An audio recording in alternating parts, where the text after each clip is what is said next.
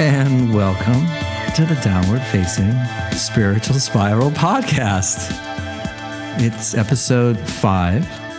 Very, very excited today because um, there's actually my first guest that's uh, arrived to the studio today. And, you know, I talked about the idea of um, having conversations. And I think that the art of the conversation has sort has sort of gone away because we're obviously um, this isn't news to you that um, you know Instagram and our phones is uh, they're obviously around us all the time, but really the goal with the podcast, besides bringing more awareness to me and the fact that I'm writing a book and I want people to buy it when it's finally done, but really the other the other point of this podcast was to get people to uh, to talk about. Um, the impact of Instagram and the impact of our phones, especially if we're artists and we're trying to be creative and finding time to do things that really matter in our lives. Uh, and so I'm really honored today to, and also it takes a lot of the pressure off of me. I can I can really just sort of sit back and and just listen to Diana instead of um, talk about myself for like 45, 50 minutes to an hour. So, um, Diana, welcome to the studio. Hi, Eddie. Thank you. Welcome to the Downward Facing Spiritual Spiral podcast. It's an honor. I'm excited. Um, so I, think the other thing I was thinking about is that I, I, actually think I've got a lot of cool people in my life. Um, and I met Diana. I just want to give a little background. Please do, yeah. Back so, it up. Like, you gotta back it up, Eddie. First of all, I, I have to say I'm happy that she's that she's here because the Patriots lost yesterday brutally, and she is wearing a New England Patriots hat, representing. And let me. So this this leads me to the story that I'm going to tell. Um, I met Diana almost two years ago at my um, at our yoga teacher training program with Tamal um, in Culver City, and so we met about a year and a half ago, and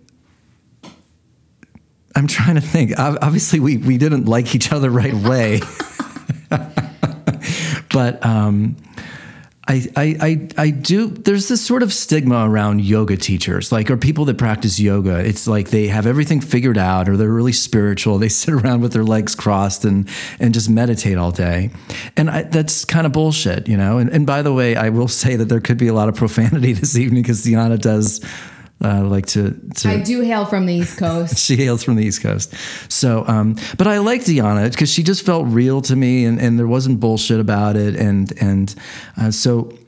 I remember specifically, we um, it was like the last week of training, and she had to leave early because it was the playoffs of the Patriots, and they ended up losing in the Super Bowl. I think that that right. It was the Super Bowl, or did they win that year? No, this was two years ago. Yeah.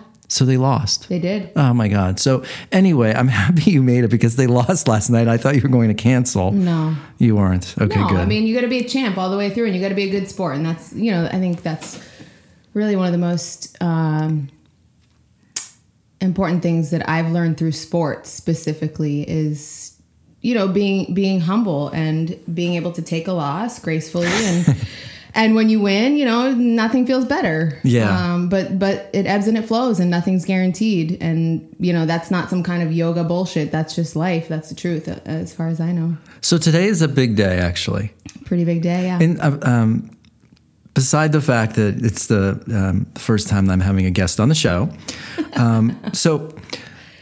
I, I, I want to get to know you a little bit more than than just the Instagram persona that you portray all the time. Sure. Um, you are an artist.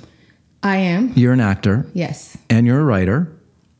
In a way, yes. Okay, so you of sorts. So today is a big day. Tell us what happened today. So today I have finally locked picture on my very first film. It's a short film. It's called Fernanda, and we shot it about two and a half years ago in Venice Beach. Um, and I have finally locked picture, which for those of you that don't know is essentially all the editing, all the moving pieces, all the all the picture.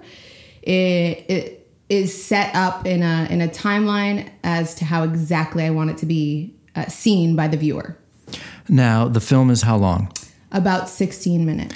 And I remember when you were in um, the training. Yes. Did had you just finished filming? We had so that we trained um, January 2017, and we yeah we ended right, around so April. I shot this April of 2016. Okay, so it was shot. It was done. It was shot. It was done. It was in the can, as they say. now, why did I'm not trying to be annoying here? Sure. Um, because this is a thing. I talk about this a lot. I think the art of making movies, music, albums is taking a lot longer than it used to for a variety of reasons. It could be financial, um, but I also think it's it's it's distractions, and and we spend a lot of free time, you know, doing things that sort of get in the way. But why why do you think it took, or why did it take a year and a half to um, to edit the film? Two and a half years. It took two and a half years. Yeah. Okay. Why did it take two and a half years to edit? Now let's. I keep in mind for people out there that aren't filmmakers, it does take a long time anyway to do these kind of things. But why did it take you two and a half years? Yeah, I mean, I think I think it takes a long time for anybody. I also think I, you know, as the sole like producer, co-director, co-writer, then turned editor, there was a huge learning curve that I wasn't able to uh, surmount, if you will, and um, I finally had to buck up and and pay an editor Yeah. to edit it. Um, I have been very lucky to have a lot of uh, collaborative efforts from people that I didn't have to pay, um, and it really shows in the final product. But I mean, there's a myriad of reasons. I'm a waitress. I'm struggling. I live in Venice. It's expensive. All the things, you know, all Yeah. these things. And at the end of the day, I had to make a choice. Do I want to finish this thing? Or do I want to keep just fucking off, essentially, right? Right. Um, and there comes a point, I think, when you just have to make the choice. And I did. And I met somebody and I, I, he hadn't even seen what we shot. And he was like, all right, I'm on board. Let's do it. Here's Yeah. my day rate. And I nearly shit a brick when he told me his day rate. right. Um, and I decided to go for it. Um, Yeah. And it was a huge leap of faith. And I have never worked with an editor who has been so encouraging, kind, excited. I mean, all of these things, and we worked amazingly together, and we sh- we finished it in 19 hours. Now, that's not to say that I didn't put a lot of work into it because I really did, and not to toot my own horn, but you know, for those two and a half years, I had three different editors who, God bless them, just really didn't know what I wanted and and maybe I didn't even know what I want you know wanted at the time so um, I invested in a computer and attempted to make the movie What's the program that you were that you uh, learned? Premiere Premiere. yeah Okay. Yeah. and that was uh, essentially a gift from a friend who also she was amazing she let me use her program I mean there's so many favors that are uh, that go in, that are part of this film Yeah. Um, and like I said, at a certain point, you just have to pay. You gotta pay to play, and I mean Right. that that's just the unfortunate truth. Um, but I think I have found somebody who I would hope I could work with in the future because I will continue making films. I don't care; nobody's gonna stop me. Well, that's the thing. I remember when we were in the training, um, you you sort of had those moments where, and we all go through this. I mean, it's. I mean, let's not let's not pretend that all artists don't feel this. I mean, you have those days where you just completely love the idea of being an artist or a writer or an actor, and then you have those days where you're like, I can't do this, or this totally sucks, or I suck. So I I remember you having those moments where you were definitely questioning the process and, you know what 100%. and what you're doing. Um, and then when you walked in today or this evening, you had this energy about you where, um, I mean, you mentioned that you were crying on the way over here on Oh, the way yeah. home because you had finally finished this project um, or Lock Picture. Lock Picture. Um, and just explain, you know, that feeling of working on something for, well, not only did, how long did you, I mean, how long was, you wrote it for, I mean, how, I started, I told myself, hey, look, I'm living in Los Angeles. I have a BA. I'm not um, uneducated and I'm not the smartest person in the room. You know, I can barely do math, but boy, can I write and I can definitely read.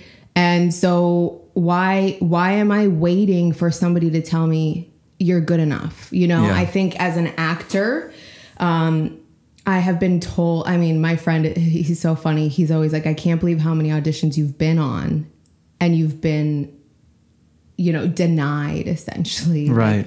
Hundreds upon hundreds of times. I probably booked under 10 commercials in my career. Right. um, which really consists of a lot of waiting tables, the occasional book job, the occasional, like, yes, I'm an actor, and the ability to write a bunch of shit off on my taxes and still owe money. You know, it, it's a whole thing.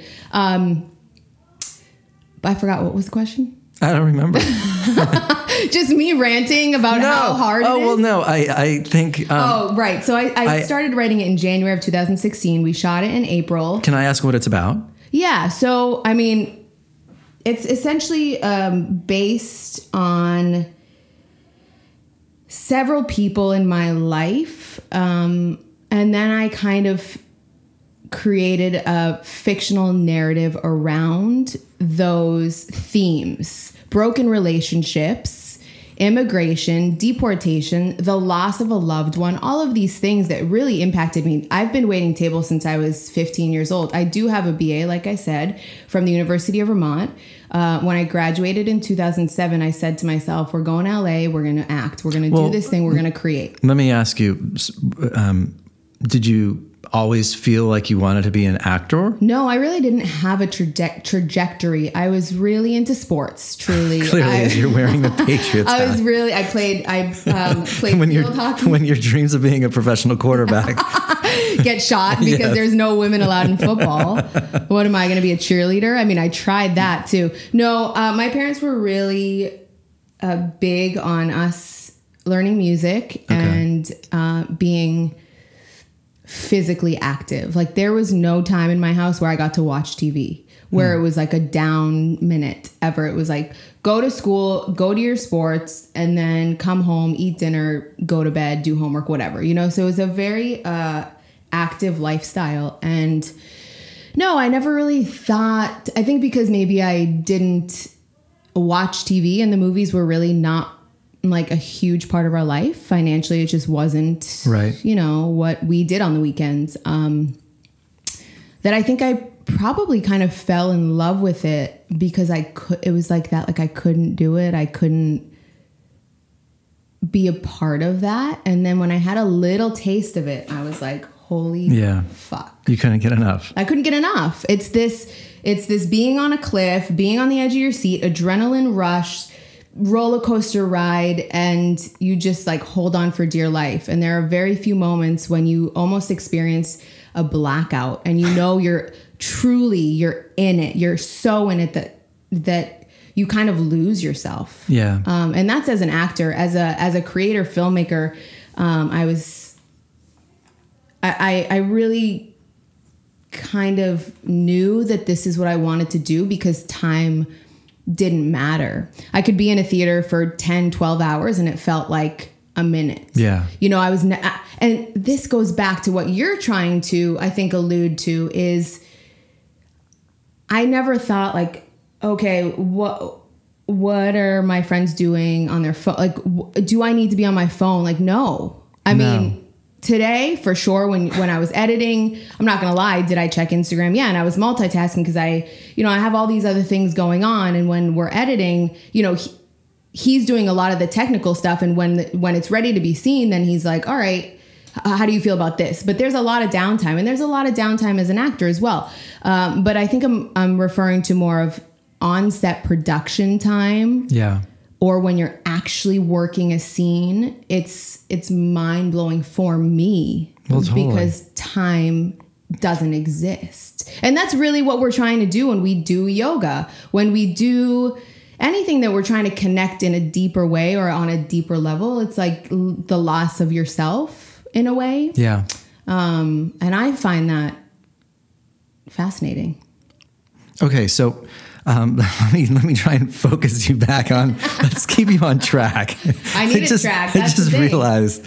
Um, I'm a loose cannon. so okay, you come out to LA, but Hmm. um, were you doing creative things as as a kid? Were you like how did you? I mean, I, what were you Oh. Yeah, doing like- creative? Totally. So um, I come from a very artistic family. First of all, let me mention uh, my personal background. I'm Colombian. Um, I was born in Bogota, Colombia. I was two years old when I arrived in the U.S. Okay. My father had come a year before, 1985. He crossed the Rio Grande and he was held up in uh, just over the border where he was incarcerated for, I think the story goes about a week. And he was released. He waited for my uncle, and they made their way up to New York City where my dad had a friend. And essentially, at that point, it was 1985. Um, the immigration you know, law was not what it is today in the sense that it was much more open. And so they kind of were like, okay, go, apparently. And then there he went, you know? Yeah. So my father, however, was a was an architect Okay. um, in Colombia. Cool. My uncle actually worked as an architect in Colombia, and my uh, grandfather on my father's side was um, a printer. I don't really know what it would be like.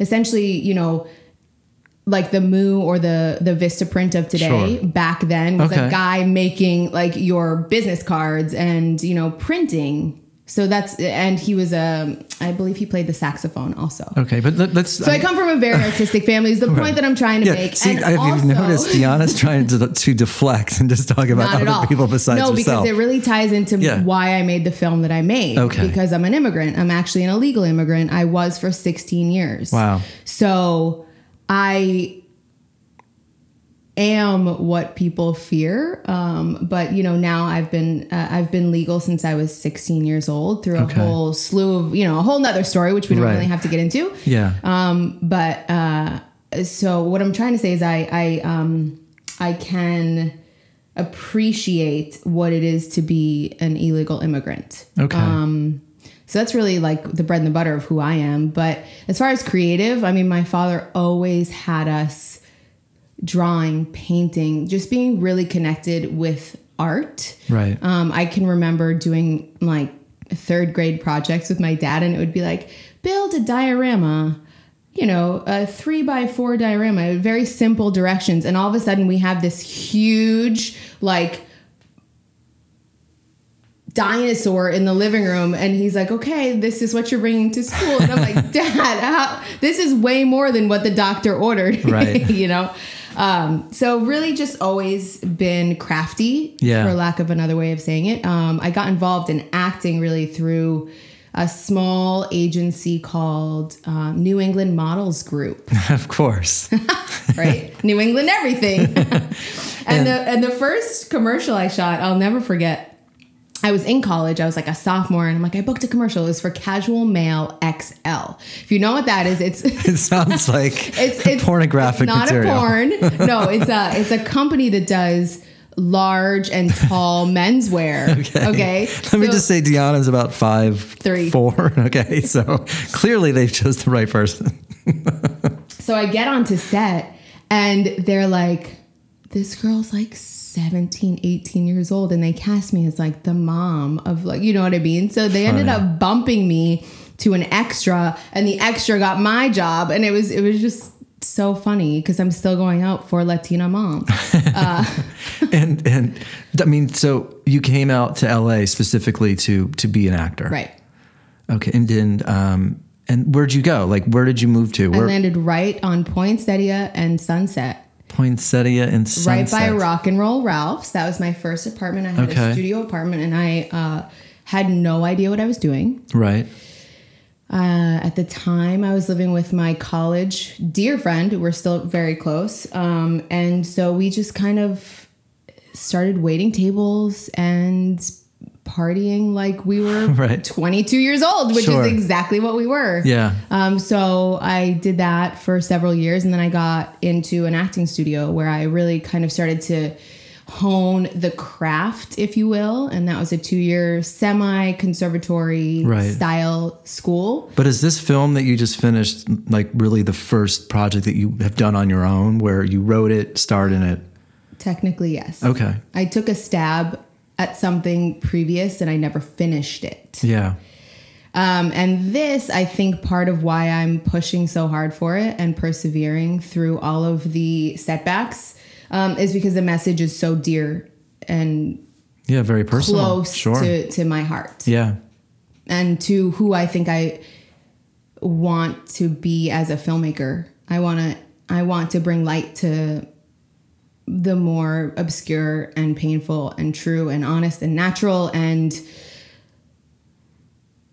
eh, those are the issues that I'm attracted to. So what's it like, you know, you're a waiter uh, or server. I'm sorry. What did I, was I was I rude or was Not at all. Um, it's, I, it's a- I I say- should have said a waitress. I guess. I get. You know what's funny is because I always say I'm an actor. Yeah, I, I guess I'm a I- filmmaker. That, shifted like four or five years ago. I feel like actresses don't say actress anymore. I just say actor, and people are Yeah. like, "You're an actress." And I I'm like, know. "Well, I don't think a doctor is a doctress, and I certainly don't say a lawyer is a lawyerist, um, and a dentist is not a dentist. right. It's just a dentist. Like I'm just an actor. I'm Right. here to. But there was a shift in the culture. I think so. where actresses used to say an actress up Right. until maybe five six years ago it suddenly became we're all just actors so um so what's so you, you you're a server at one of the best restaurants in la what it's called felix It's called Felix. Um and what is it like to juggle though that like what's a typical day you um do you have representation that I am repped commercially. I Okay. have struggled to be represented theatrically. Um, Yeah. And that's really where I want to be. So part of making this film really started from a place of like, okay, I'm going to make my own content. I'm going to be the star in it and I'm going to make you see that I can do it. Sure. Well, I think it gets to a point now where um, I, I just it's it's annoying to wait. You just want you, you don't want to rely on somebody else to get your career going. You know, you just want to make. Why are you smiling? No, I mean, it's absolutely true. You just it, it's like, um, and you I, I- just I don't. Life is short. I just want to like go out and do it. Yeah. And and and learn as much as I can and make the shit happen.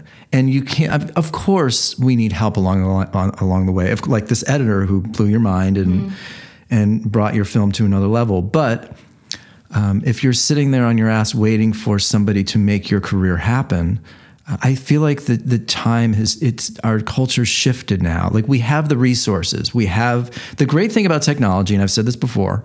Um, it we have so many resources. I mean, I can record podcasts. I can make my own record. You can make a movie. I mean, sure, you know, five thousand dollars for a, a camera seems like a lot of money, but with that five thousand dollars in the software, I mean, for five thousand dollars, maybe ten at the most, you can actually make your own movie.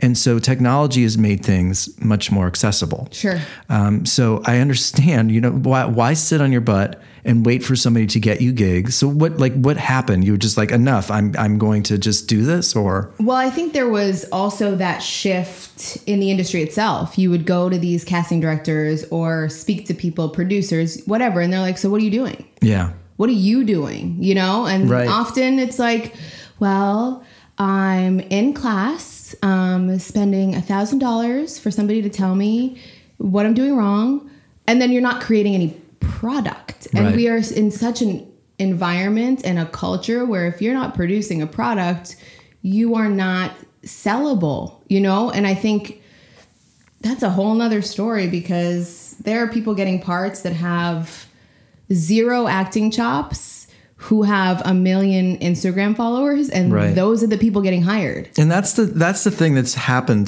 that I talk about is somehow it's not about talent anymore. I I, I feel like um, it used to be just about being really good at your craft, and I think there are plenty.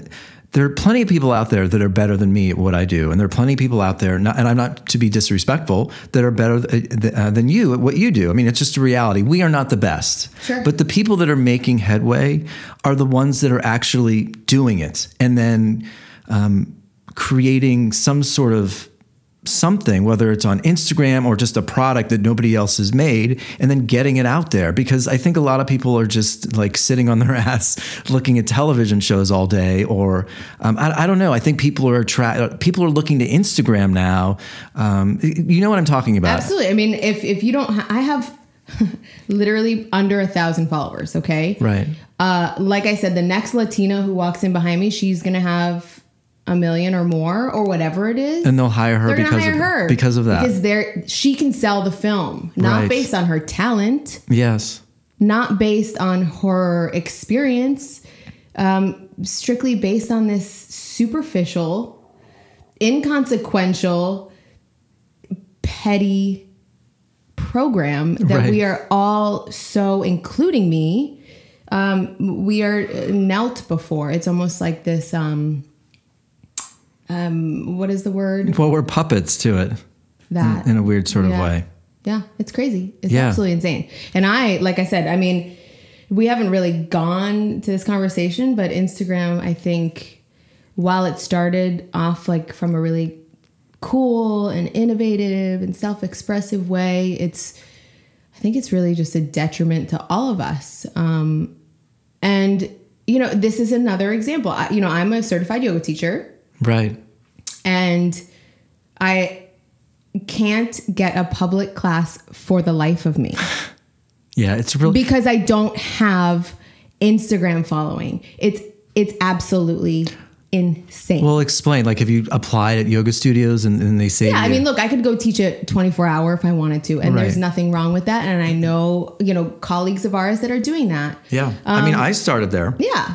And look at you now, you're flourishing. Right. I'm also I'm so deep in so many other things Right. that like just put me on the fucking sub list, motherfucker. Like Yeah. I literally that's all I want. I want to be able to sub because that works with my schedule. Um and and it's it's like a it's pulling teeth. And I a part of me is like I don't I don't want to do that. Yeah. Like I don't fuck you. Honestly, fuck you. Like you don't know what you're missing out. Totally. And right now, I'm teaching as a volunteer at a hospital for people who are either survivors or living with cancer. And that to me is so much more fulfilling than, and this is going to sound really bad, but teaching to people who don't really care and who don't really need it. Yeah. And that's kind of where I'm at right now. And I'm happy. I go there and I'm like, I'm going to teach something to the to people who are in need of that Yeah. like extra help. That little bit of hope. Right. That little bit of encouragement that you can move your body. You are still young enough Yeah. not oh i went to so and so's class I know. great and bullshit blah blah blah or it's so sceney that i like literally i sometimes i'm afraid to go to yoga classes because i'm like i'm so not that person i'm Right. gonna feel super awkward just going because nobody's talking to me and i'm sitting in the corner and i always position myself Eddie likes to sit at the fucking front of every goddamn class, and I want to be in the back corner where nobody can see me because it's a time that I, a very small amount of time that is for me. Yeah. And not to mention the cost. Yeah, it's true. Well, let me be honest about I go in the front row because I can't stand looking at people in front of me while I practice. It's not because I want people to look at me like here I am. so funny. it's, but it's true. I just uh, people annoy me. You know, like um, um, but, but I, I remember once I went to a yoga class. This is one of my pet peeves, especially in really busy classes. Sometimes you hover over somebody else's mat. Uh, like your body will hover over somebody else's mat. Of course. And somebody was leaning, a guy was leaning over, like in half moon. His head was over the back of my mat, and sweat was freaking dripping from his head onto my mat. And I'm like, this And is. Eddie's like a germaphobe. so he was like dying. I'm like, this is fucking gross. And what really pissed me off. but boy, would Eddie like to adjust. He loves to adjust. Well, though. this is yeah. this is the thing, though. I actually like. I said something to the teacher, and I was. I, I mean, I was kind of friends with the teacher at the time, and he looked at me and he's like, you know, dude, that's that's your yoga. You know, it, it's your. It, it's that sweat on your mat is is your problem. And I'm like, and I told this story to one of my friends, and he's like. It's not your fucking problem. There's like bodily fluid falling onto your mats. And, and that was like that right there. I was like, these fucking yoga teachers, it's like, come on. Yeah. It's not my yoga. Some fucking dude is sweating all over my mat. It's fucking gross. Yeah. Tell him, like, have some manners, wipe the fuck up. yeah. I mean, Mop it up, buddy. Like, I mean, clean seriously. So, or like- get a bigger mat or get a towel. You know, whatever. Yeah. And, and and Diana's talking about uh, you know, the yoga world out here, like Yoga Salt, where we had our training. We're gonna um, really put all, put it all out there. No, but I've had like my my name has been on the sub list there for a few months, and and I, I don't think I'm ever I don't think I'm ever going to get called. And I think um, I wonder if it's because of my smart ass. You can take off. I got. I'm sweating. I- it's I- literally a sauna in here. Hold on one I turned the air off because I don't want the air conditioning to be like blasting in the background. But um, this is the first interview podcast, I know so it's fucking hot in here. We're nothing. all future guests don't wear any clothes. no, but I just feel like it's such a scene. It's who you know. I mean, let's be, and honestly, where I teach now, where I love, part of the reason why I think I got the gig is that I happen. I mean, I mean, I've been in the yoga community for years, and I and I talked to one of my friends about this. Actually, where I'm DJing now, there's a lot of DJs out there that are better than I am, uh, and I, I mean, it's fine. It's what it is. But the reason why I get a lot of gigs, and I think it, it if you're nice, and if you show up on time, those are two things that matter a lot. Yeah. And also just um, meeting a lot of people. Like I know the owners. I'm, I'm training it. I don't want to jinx myself, but I have an audition somewhere in the next couple days at a yoga studio. And the main reason why I think I have it is because I know the owner of the studio. And I just, when I started doing yoga five, six years ago, I never thought I would teach. Sure. But I think it's important for people to just, people are paying attention to Instagram instead of getting to know the person Right. and re- thinking like, oh, this person's really nice, or this person's really cool, or this person could actually add a lot to my studio. Instead, they're like, can this person do handstand, or does this person have five hundred thousand followers on Instagram? And the thing is, is that I I was brainwashed. I thought that somebody who had 100,000 followers on Instagram must be a fucking great yoga teacher. And I went to their classes and I'm like, no, they're not freaking good. so I, I don't know. It, it's messed up everything. It's diluted and it's twisted because yoga. First of all, look, I, I am no expert. Let me preface by saying this, but what I do know and what I've experienced is yoga really never was meant to be competitive. It was never meant to be a show off. It was never meant to be, oh, I can do a handstand, I'm better than you. Um, it was never what it, the purpose of it was for, you know? No. So I personally am fairly fit.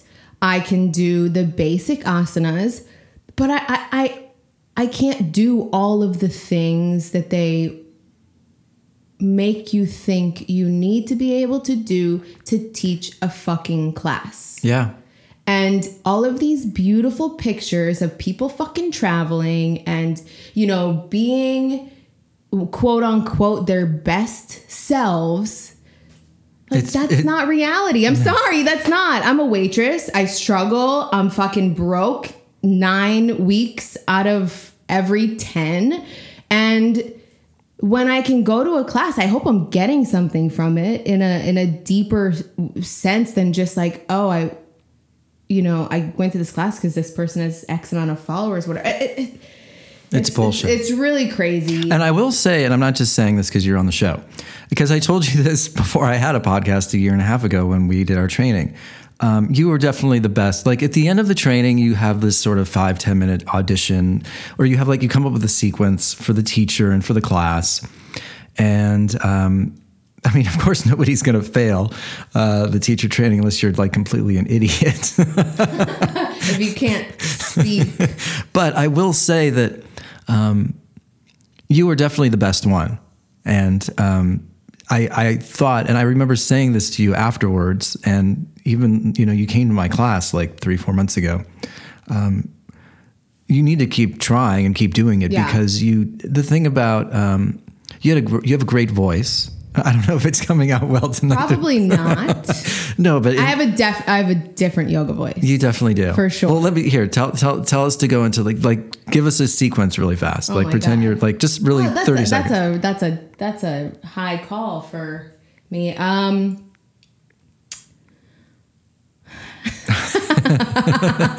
Hold on, let me let me get there. just like downward facing dog. Kind of no, see, it'll never start that way. I know, but we. I, I would say something like, we're going to start lying on our backs.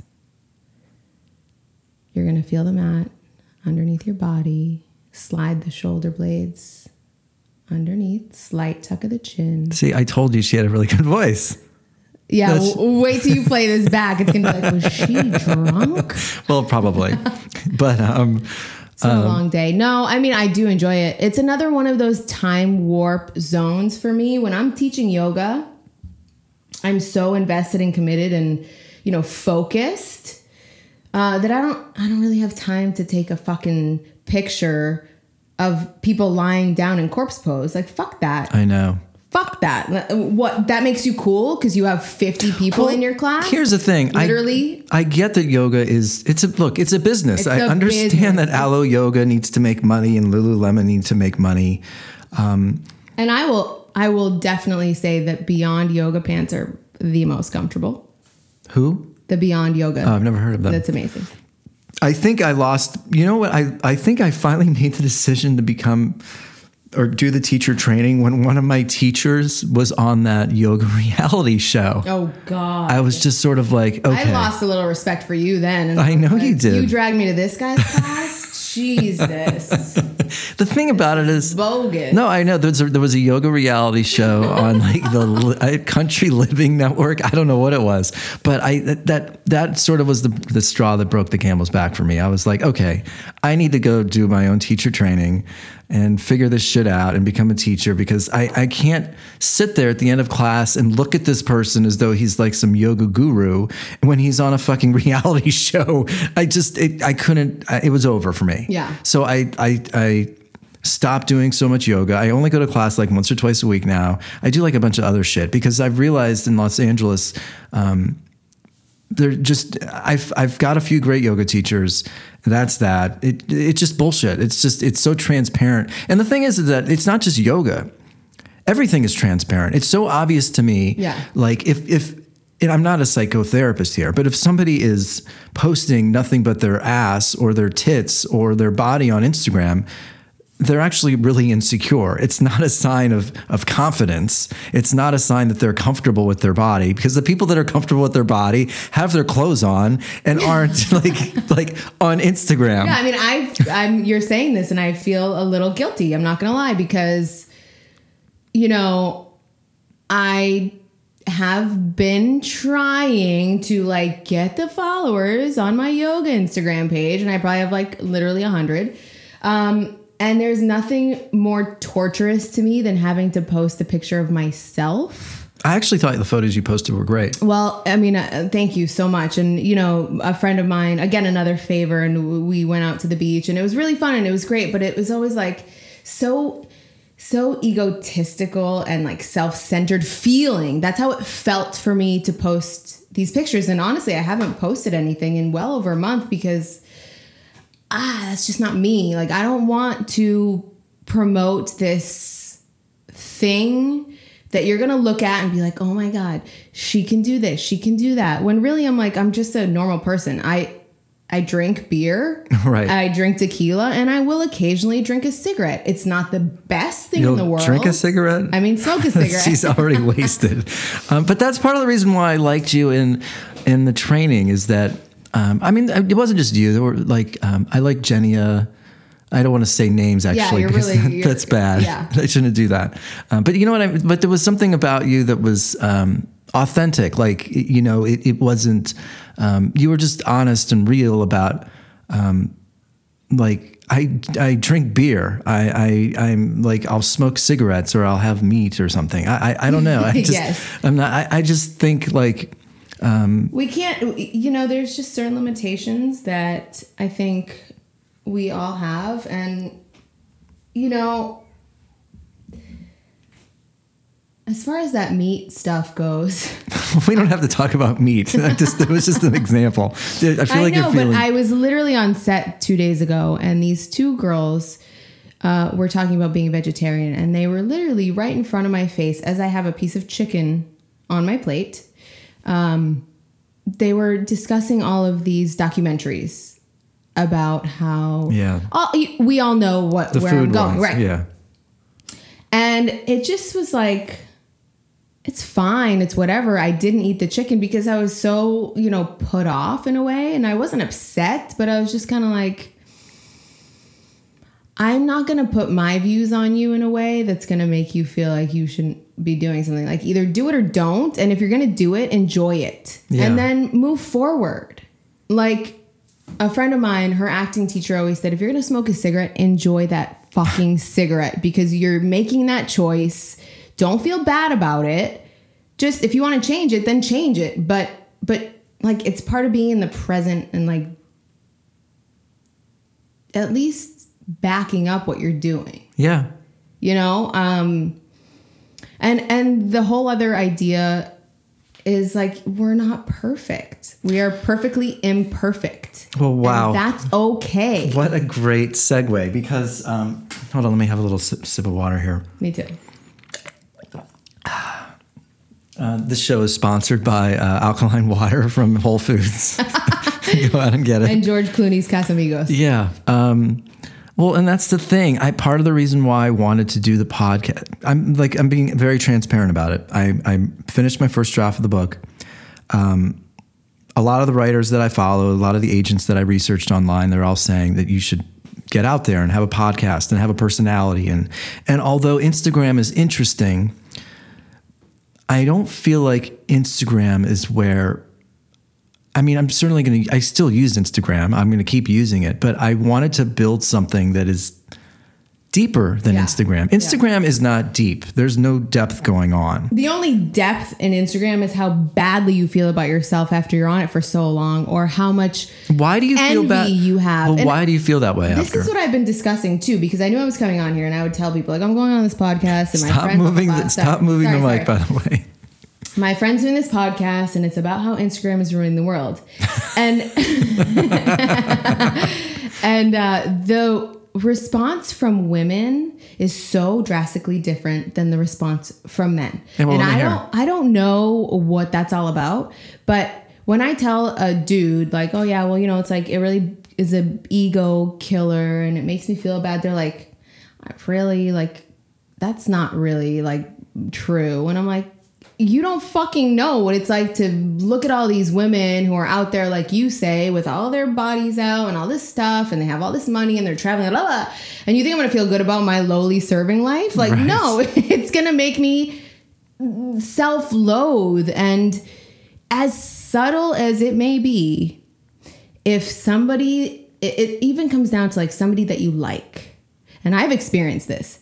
If somebody that you like doesn't like your picture, hmm. That is like the biggest dagger in the heart. Even though when I'm saying it out loud, I'm like, that's fucking ridiculous. I have to admit, Diana's actually only 16. Basically, and I'm proud of it. Thank God my Yeah. skin looks good. the ordinary, I'm telling you, it's amazing. um, yeah, but what are the responses of your? It's really hot in here. It's so hot. Um, men are just like whatever. It's not that men aren't li- like men aren't programmed to like look at other men. I think and like uh, think about like how to become. I don't know how to say that. You know what I mean? Like yeah, I'm trying to think as you're saying. it. when a woman sees another like all okay all of these beauty things you see like all these fucking stories about how to do your eyebrows how to fucking inject your nose without having surgery how to fucking do all these things and you're like i literally can't even Why are you following these people? I don't necessarily follow them but there's this thing where you're on it and like it's like just like a bunch of news feed. Right. you know what i don't know what page that is but sometimes very rare i'll find myself on that shit no i follow i try to follow very healthy uh, programming if you will on Right. instagram that's like uh, but but it's all based around this image of building your booty, of you know getting bigger abs, you know having better quads, all this shit. And then the yoga teachers on there, I'm like, I can't fucking do that. Like, Yeah. Again, it's just this constant bun- bombardment. It's like you're in a fucking warfare all the is. Time. really like, is. I It can't do that. I can't. Oh, how many times can you say you can't do something before you start to believe like I can't do that or I can't be that? I'm not that good. Well, it's funny. I was wondering if people would agree with what I'm saying, and I, the vast majority, even not just you, but um, most everybody thinks that it's true. Yet we we um, still put up with it. Of course, because we're programmed. But we didn't be use. But addicts. we didn't use. Yeah. Our, I- Okay, we- well, like we are all cer- a certain level of an addict. I, I, yeah. I guess think you're right. we are. Like, just in general, I have human several being. friends who are food addicts. Yeah. They cannot stop. Um, what are the women? What's the women's response to? You said you uh, the women do the. What were the women thinking about the show? I mean, I think about this show. no, but like the idea that Oh. what you were saying about Instagram ruining the world. Yeah, I mean, I think I think they agree, but I don't. Uh, I, I think what I was what I should have said was the male response is always a little like a like a stiff arm. You know, it's like no, that that can't be true. That Right. sounds ridiculous. And again, it goes back to this thing of like I'm telling you what it feels like. Just take it. And then okay, and then you. I'm sorry to interrupt. I think women, um, would agree. I'm trying to think of a specific example, but yeah, I mean, it's just like I said, it's just this ever present feeling of not being good enough. And I, you know, I have done a little bit of research, and it, I, I'm gonna bring my notes out because I am such a dork. Well, um, while you're okay, go ahead. Go ahead. What are you gonna break for some? Kind No, we're not going to break. We're yeah, we got uh, sponsors from Snapple. um, I was going to say, but I thought it was interesting that you said you think people are addicts, just in general, Oh yeah, I think so. like all of us. Like we have an Yeah, I mean, and that's why things like Facebook and Instagram and Twitter and like how many people turn on the TV and put on CNN Right. or how many like not many because it's not interesting and nobody wants to know the fucking truth. Everybody wants to live in Do you think- do you superficial, think- phony do world. you think that what were you, what were the notes that you were going to look at? Oh, I don't know. It was this um You realized they were actually pretty boring. No, I mean, well, what I managed to research um, was that I, I read this thing, and I'm not seeing it in the notes, but basically, like children from the age of eight, and I, don't quote me, but about eight to 16 are on Instagram for seven and a half hours a day. Like currently, current day. Yes. I, what I ask myself is who who is our next engineer? Who's the next person really wanting to be a mathematician? Who's the next politician? Who's the next president? When all we are being taught is how to be insta famous, how to be pretty, how to be popular.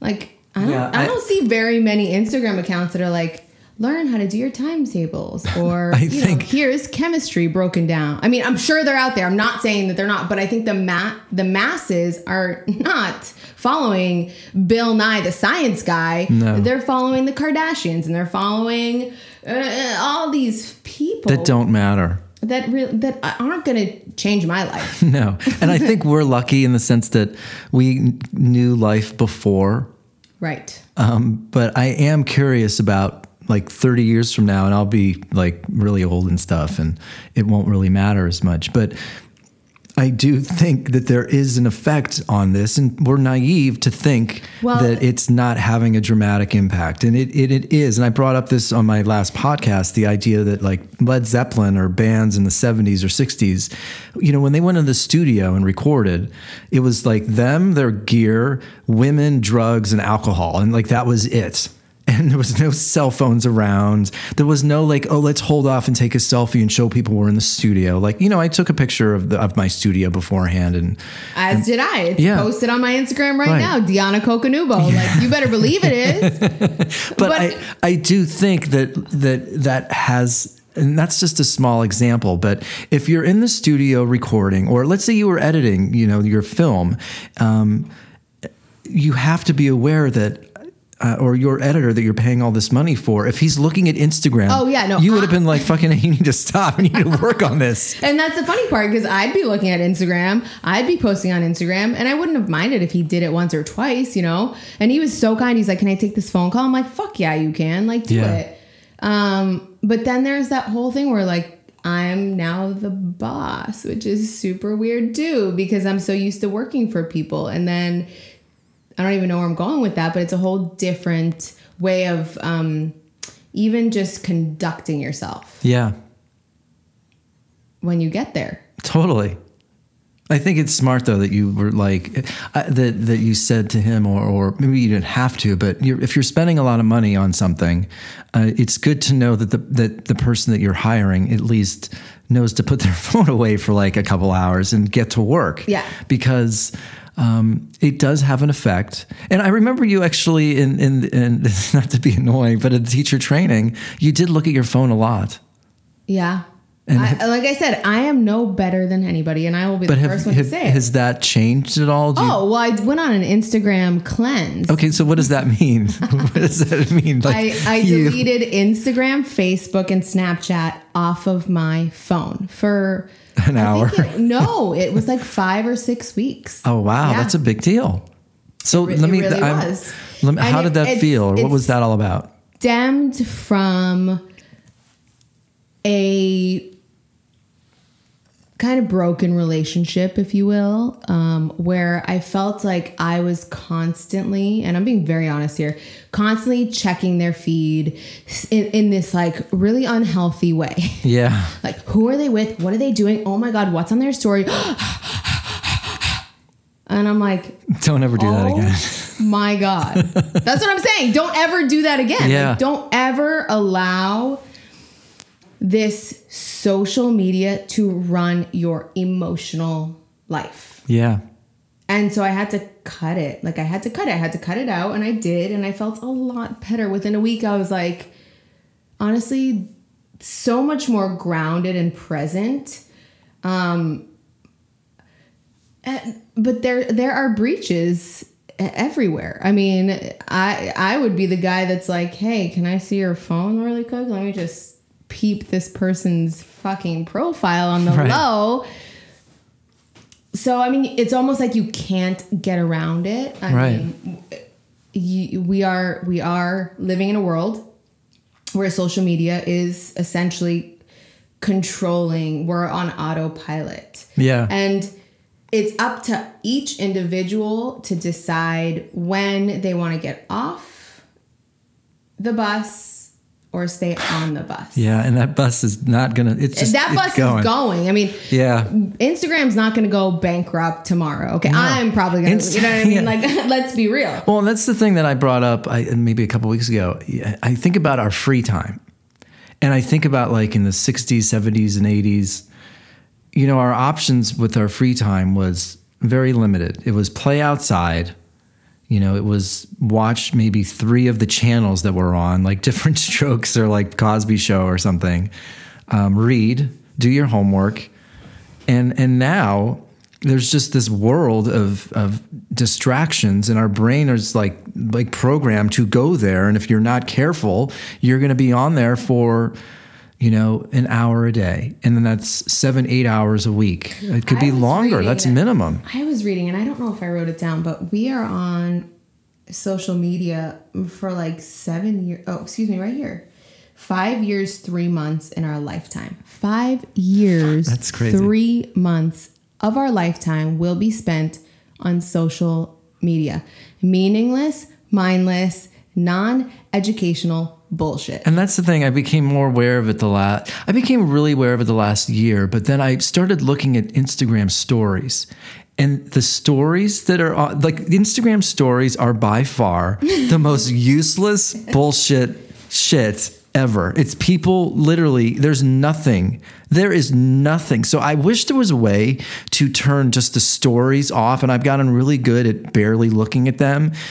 But there's so Instagram is so clever. Like you're never going to be good of you because I'm absolutely addicted to the but do you have to you have to admit Oh that yeah, like I have to click on it. If admit- there's if there's that red circle know. around that fucking I picture, like I need to but hit it. admit it. There's never an Instagram story that is like amazing. There, it's all bull, it's all boring bullshit. I would say for the most part, it's just a me, me, me, me, me. And Yeah. um, I mean, look, I am again, I'm literally a victim as well.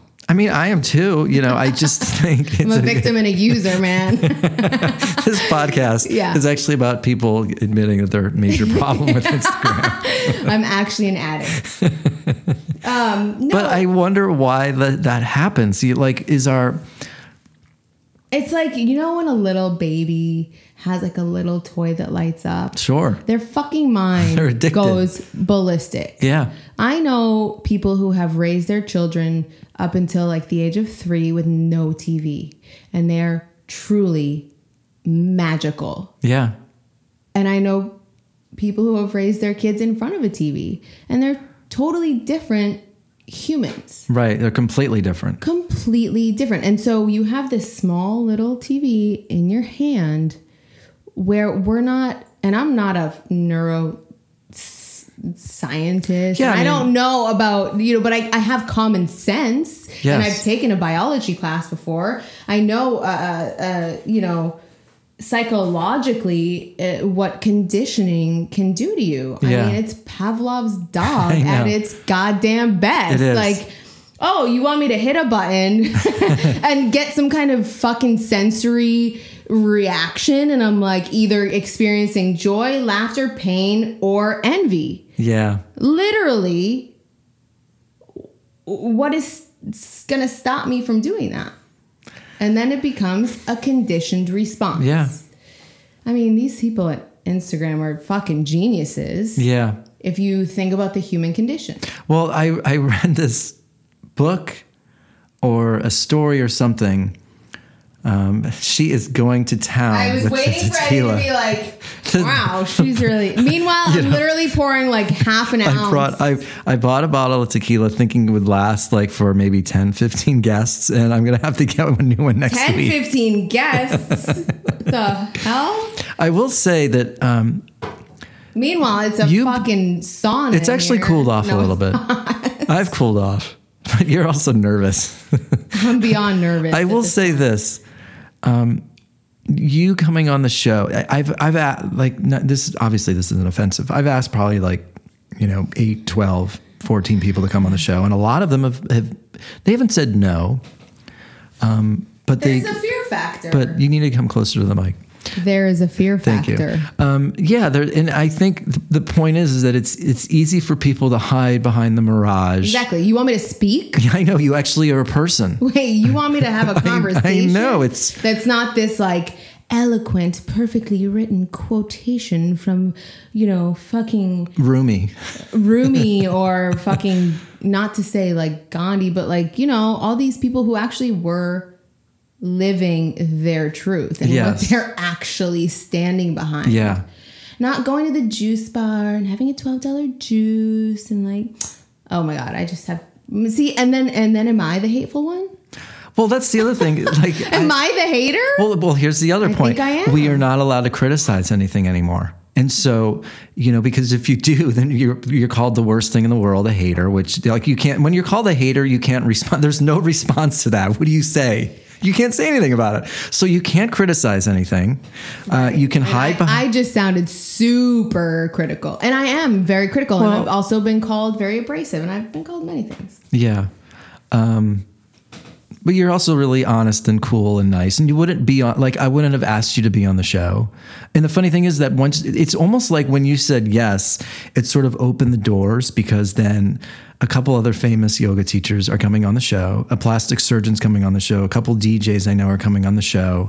Um, well, they're gonna hear this. They're gonna be like, "Oh, great, we're good. We're we're golden. This girl's lost her mind." No, no, no. But I, I think um, I just want people to actually hear other people talk. And one of my friends created this sort of um, thing on Instagram where you talk. You know how I talk sometimes on the camera on Instagram for like a minute. Oh yeah, And he sort of came up with this idea of just talking randomly about stuff. And I think it's a good idea, but I wanted to take it further than that because Yeah. because you, you're still limited by um, a minute. And you still obviously are aware of you know what you're wearing or what you're doing, and you're still consciously aware of making sure that you you can still control um, how you look. that's a very good point you just brought up. The control factor Yes. of how you can control how people view you, and what? Keep going. No, I mean it's astounding how you can literally control your image, your persona, and and then I don't know, like maybe people just never actually meet you. And how lonely is that? I mean, I already feel and live very lonely, but if nobody ever actually knew who I was and I was actually just this like square in a computer screen, like that can't feel good either. Like uh, you think about all these, you know, big time yoga teachers, like they walk into class and they have this fake voice. Hi, how are you? Oh my god, it's so nice to see you. Ba, ba, ba, ba, ba. You know what I'm fucking talking about. I have no idea. Yeah, no, of course I do. And then it's like, so why am I listening to you? Because like you don't even really know who I am, and I don't know who you are. Yeah. And that really, bo- that's that's what really gets me.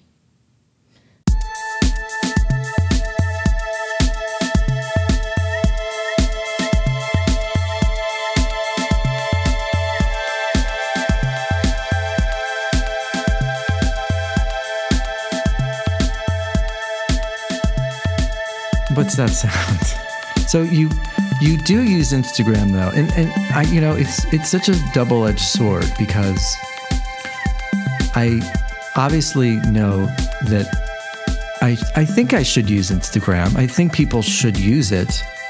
But they should post their shit and then like get off of it immediately and not look It's like a sinking ship, is what it is. You know what I mean? Like jump off, find a life float, and, and Yeah. hang out by the Titanic, but don't be on the Titanic. Yeah, Well, but but there uh, you posted something this last week on Instagram about like um, jewelry. You may tell what it, what's this this other thing that you're using Instagram for? I have been making essentially these uh, what I'm calling granny apples. They're called granny apples, but they're essentially for your glasses, and they attach at the legs of the glasses, and they wrap. It's almost like a, um, a what do they call it? I don't remember. Anyway, they're beaded. They're really pretty, and they just allow you to wear your glasses or drop them down onto your chest, and it, it's like a necklace. It's a necklace for your sunglasses, so you never lose them, and they're always on your body, and you can go uh, hands free. Okay, And that really stemmed from me constantly losing expensive sunglasses. So I was like, oh, well, they make these kind of like not so cute style sunglass retainers. And then I'll just make some. And so I'm selling them. And the only way to really get them out is through Instagram. yeah, Um, And uh, because I'm not going to invest in doing a whole website and all this stuff, it, it kind of el- eliminates a lot of the other things that go into starting a small business. I can take my orders through direct message. I can take the payment through Venmo. I can, you know, it's it it really is very helpful in that way. And that's why again, it's like you're damned if you do and you're damned if you don't. yeah. Well, it's about managing, figuring out that that space, and not stalking people on Instagram like right you were doing. right i'm the biggest stalker also Yeah. so like how i had to really pull myself I'm a little apprehend. I'm feeling a little um, scared scared that you now know where I live. it's a nice house yeah. Well, thank you. it's a second floor spanish home Fortunately, there's security cameras everywhere. probably eddie eddie's you know very aware of that Yes. like any good jew like I- I had to say like that. a uh, hypochondriacal germophobic Jew. totally totally totally basically um, no but i mean for for i what can i say you know like i i sold six pieces due to the fact that the person that bought them saw that i was making them on instagram. Right.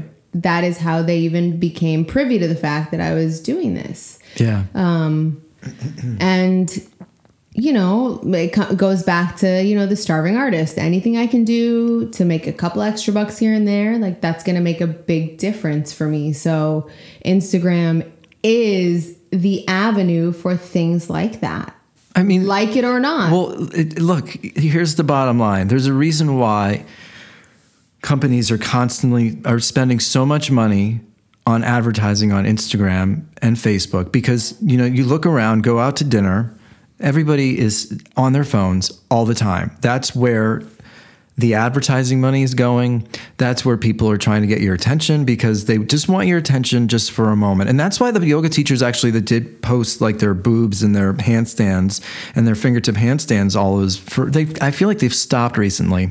But they did it for a while because they wanted to grab your attention.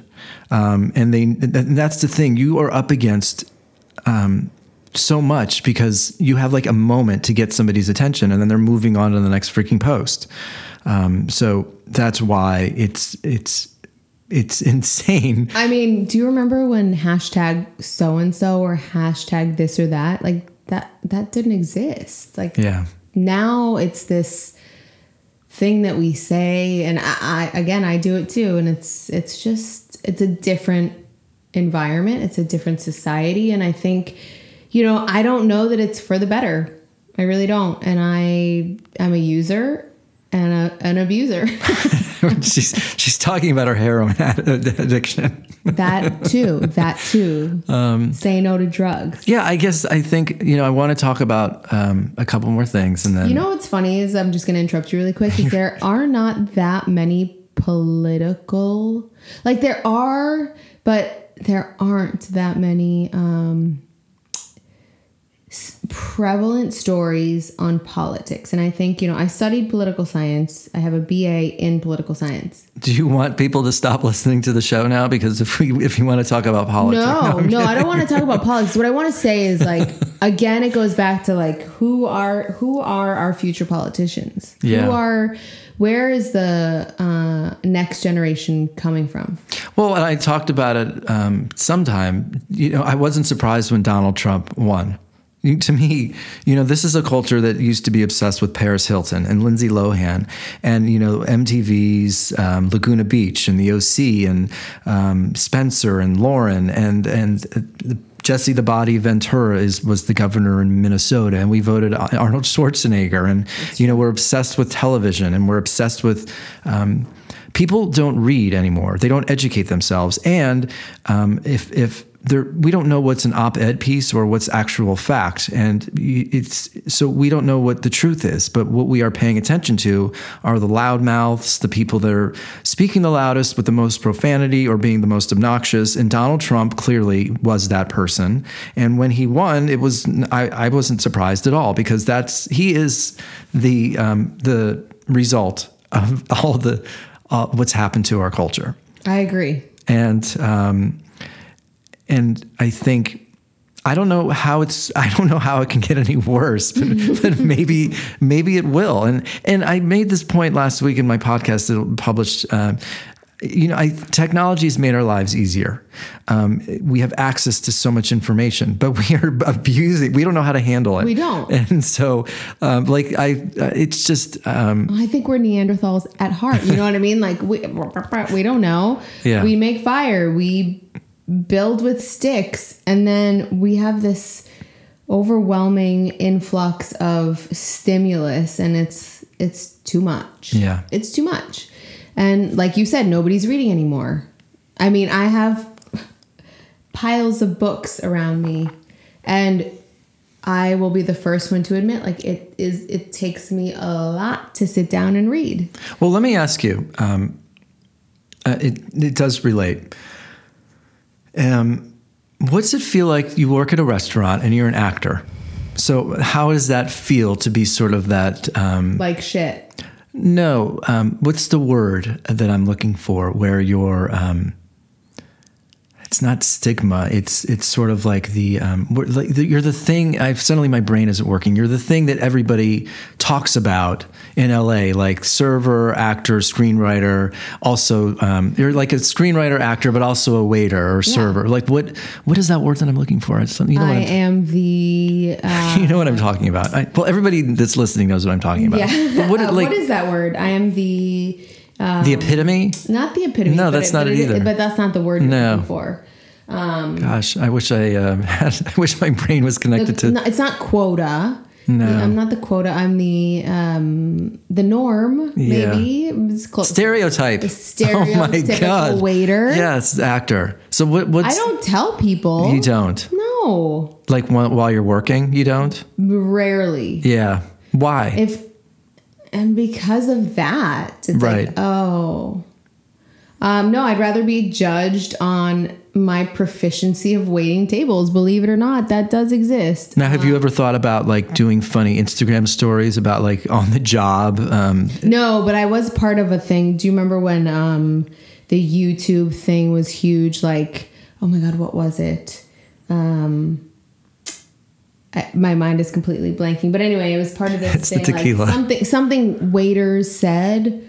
Um it was this huge craze about 101 things waiter said or you know, I know what you're talking what am I what is it? I don't know, but? I do. Know. Yeah, And I it know what was you're like- talking about. this thing that people would do within their industry, whether you're like a doctor or like a nurse or in my case, a waiter.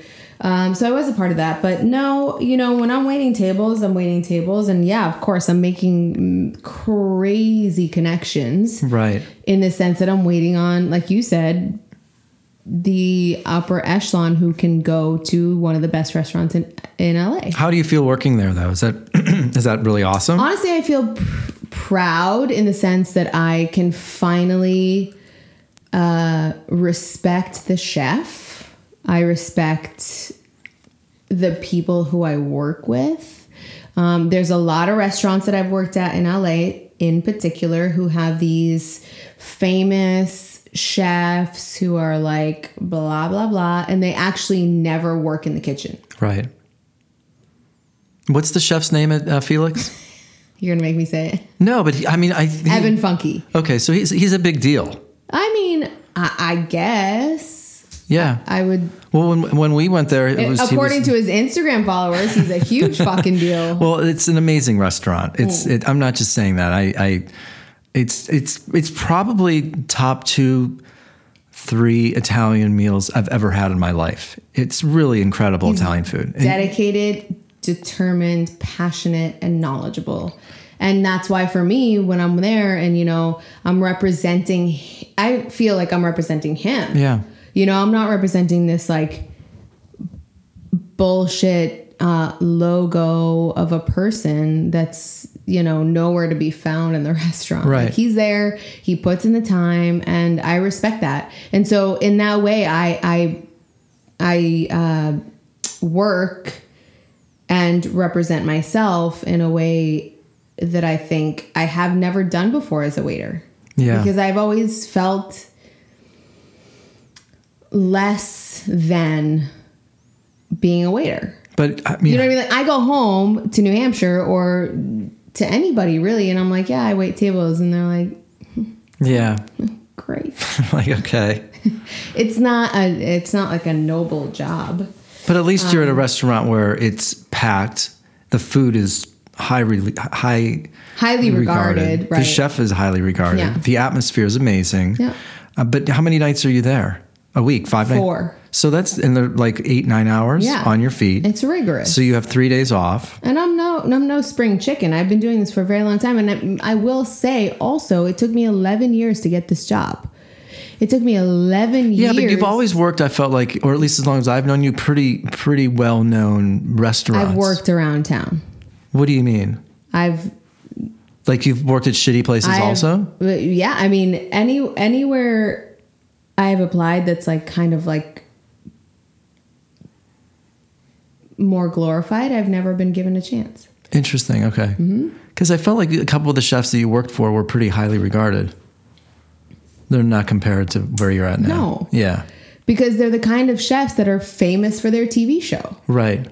Yeah, but that that's almost enough for our culture, you know. It is enough for our You culture. you may not You're gonna get it. people right. I don't respect it, But- and that's the thing. That's yeah. the thing. It's like I okay, yeah, you were on this show and blah blah blah. You won this, you won that. Well, that's Are sort- are you in the kitchen? right. that's being that's for me. That's like saying like, okay, you know, Steven Spielberg is an award-winning director, and he's having his assistant director direct for him. Right. Yeah. He's not Well, in that the was kitchen. that was so because we saw the documentary on Steven Spielberg. Spielberg, if you haven't seen I it, have seen it. And he, he actually is like holding the camera. Sometime he's in the trenches. He's like doing it. He uh, and I think that's what's what's Spielberg on Netflix, I think it was, right? Yeah, uh, I thought HBO. Oh, maybe HBO. I don't know. Um, but it doesn't matter. But yeah, I think Instagram, in a weird sort of way, has you you don't know the person if they're actually doing it or if if they're famous or have hundred thousand followers for how whatever many reasons. You just Right. don't know. Yeah, and that's that's the. I guess that's the point of having the show and the conversations is that uh, you know actually get to know somebody more than their Instagram profile. Yeah. And that's really all we're paying attention to. It is insane. Um, and I, I think the takeaway is get off your phone, find something that you're passionate about, Well, because if you don't, then you're going to end up staring at Instagram stories all day. and you're going to live your mediocre life yes. and be continually unhappy.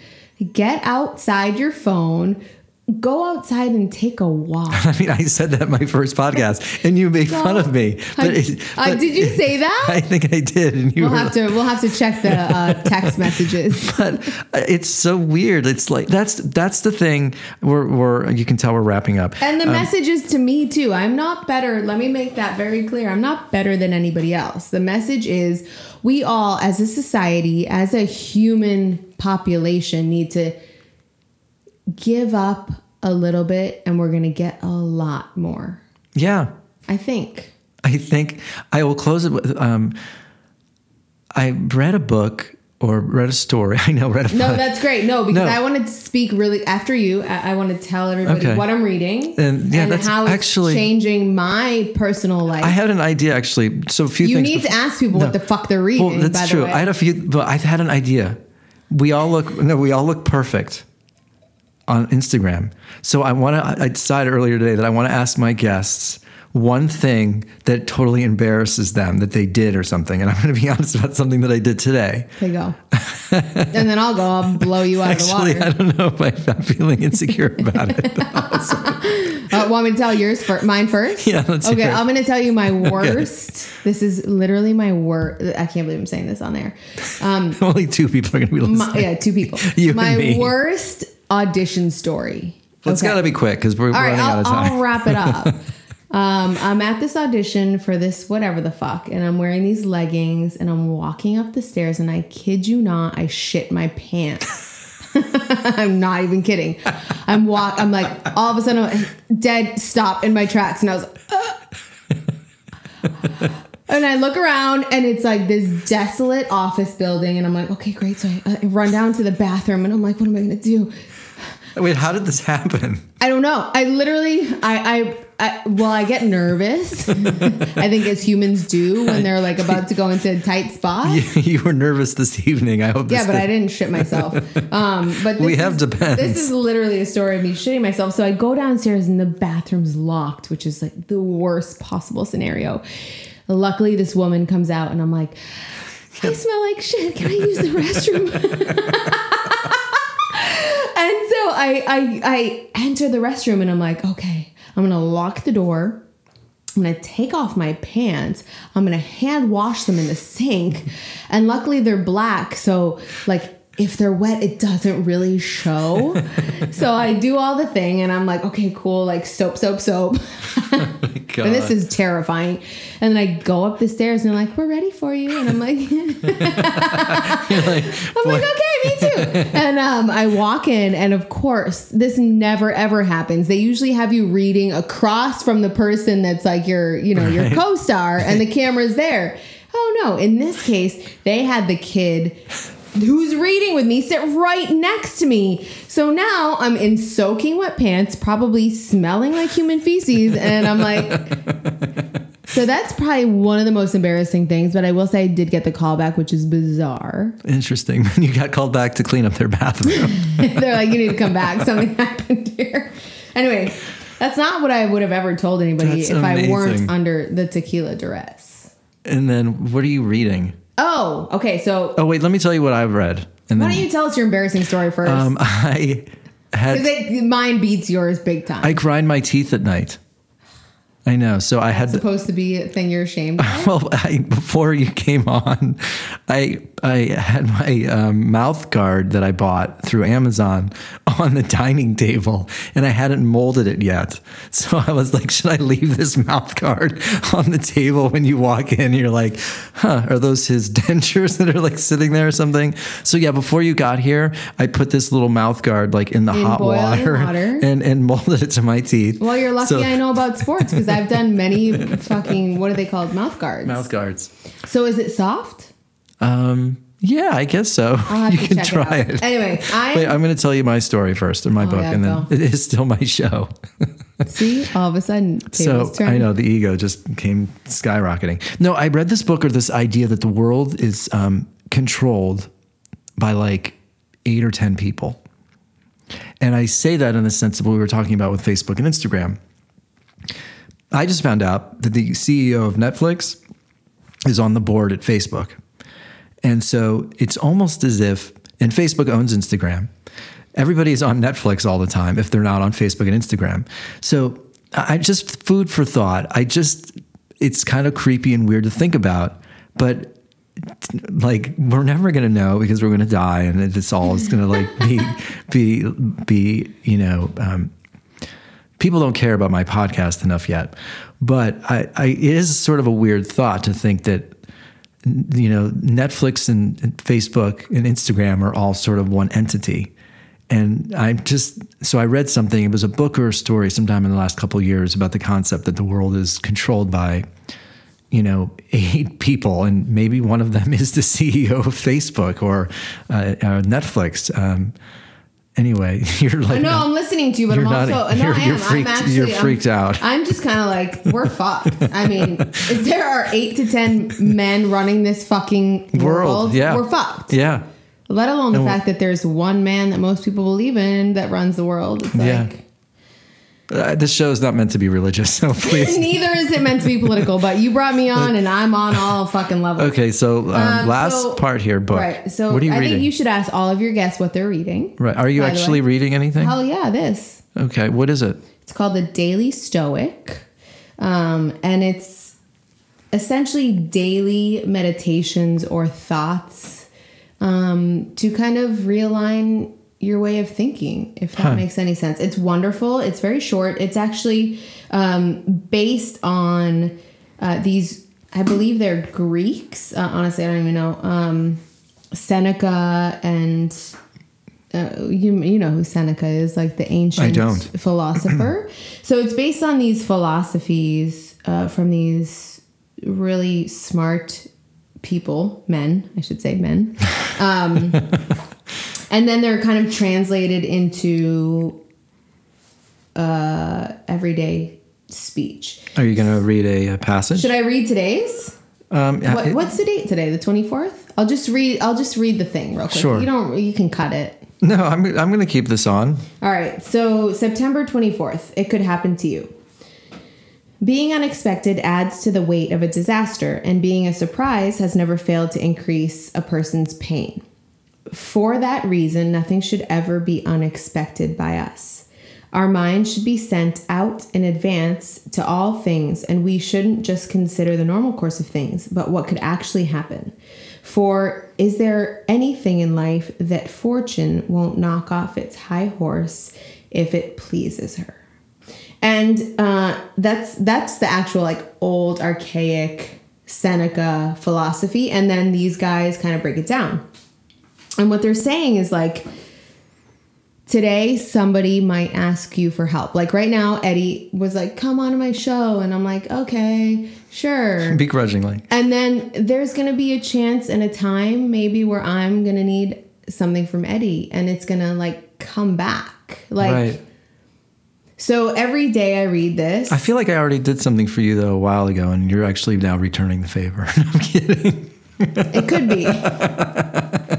it could be. Anyway, um, the Daily Stoic, really wonderful short reading exercises for the human that's just looking for like a little bit of meaning in their everyday life. And also, I want to mention one other thing, Eddie. I know you're like, wow, she's gone too far. Um, Diana. There are seven- Coconuba. Coconubo. Coco Nubo on So I was- Instagram. I was uh, that's right. I was researching this whole Instagram, you know, fad and how it's affecting our population. Um, and I came upon this idea that there are seven keys to happiness. Do you know about these? Let's hear them. Okay. I'm not happy, so I definitely could use it. So the first key is gratitude. right. So being grateful. I say that a lot in my yoga class. Do you just be grateful that you Yeah. can fucking move? that you can free and if, if if I sometimes I get a little annoyed with myself that I talk about the breath so much. So if I, if I, I sometimes I'll just be like, you know, who cares about the breath? I don't say it like that, but just be fucking grateful that you're actually here. Number two, be present. Yeah. Number three, manage time effectively. Well, that's my point. Instagram is a waste of time. Huge, Yeah. extraordinary waste of fucking time. Yep. Number four, smarter goals. Yeah. Have smarter goals. Yes. What's, what's your end game? You know, like plan for your life, not what you're living through on these images of other people. Right. It's crazy. Okay, number four. No, that was four. Oh, that was so five. Embody an empowering morning routine. And this has actually been a very, very transformative uh, reminder. I'm not doing it every single day, but I'm trying to wake up in the morning and not open my phone the first thing Yes, I do. And that's a big how many of us do that? I do it.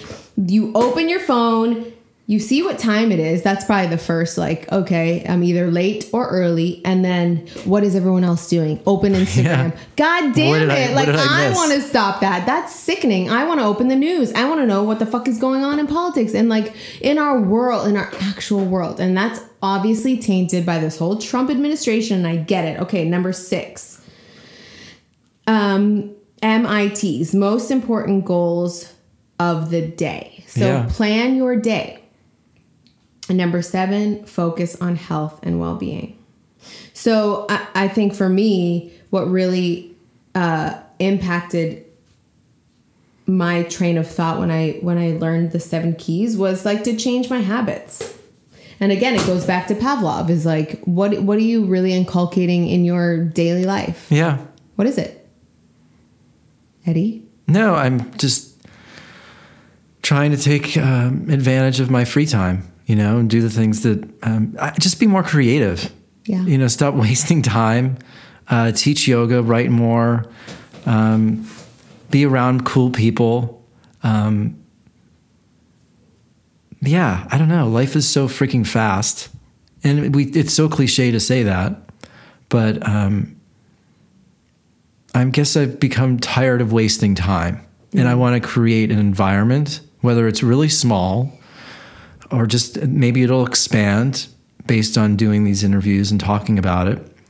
But create an environment or a culture, at least in my world, where people are like doing more interesting stuff than just fucking Instagram.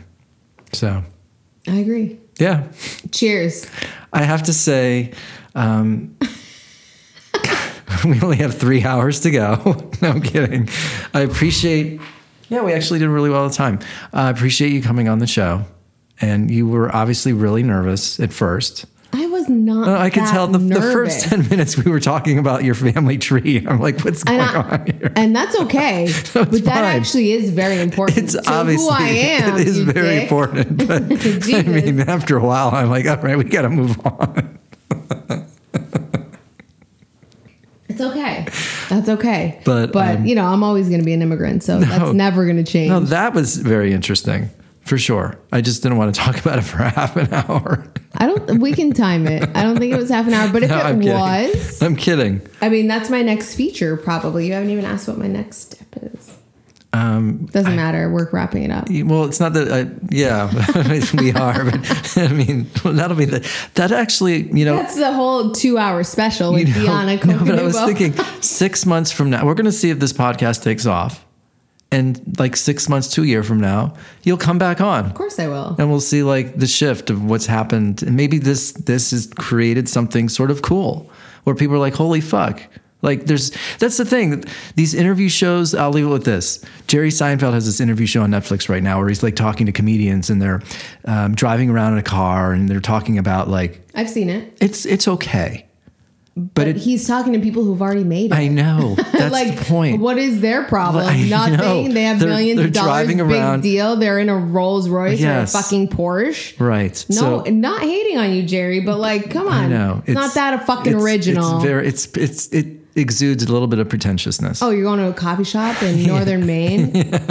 and you're like a two hundred thousand dollar Mercedes. Um, wearing gloves. Well, listen. Thanks for coming on. It seriously means a lot. The sta- the downward facing spiritual spiral podcast episode five. Diana Coconubo. Yep, you can find me, and I have to say it Yes. at Diana Coconubo, which you can spell it or figure it out. Um, Yeah. go ahead. You want me to spell it for them? No, no, no. Oh, I'm you not just gonna me to say it. goodbye. This is fun. I can do this all day. well, thanks again for coming on the show. Thanks for listening. And uh, we'll see you next week. Have a good night.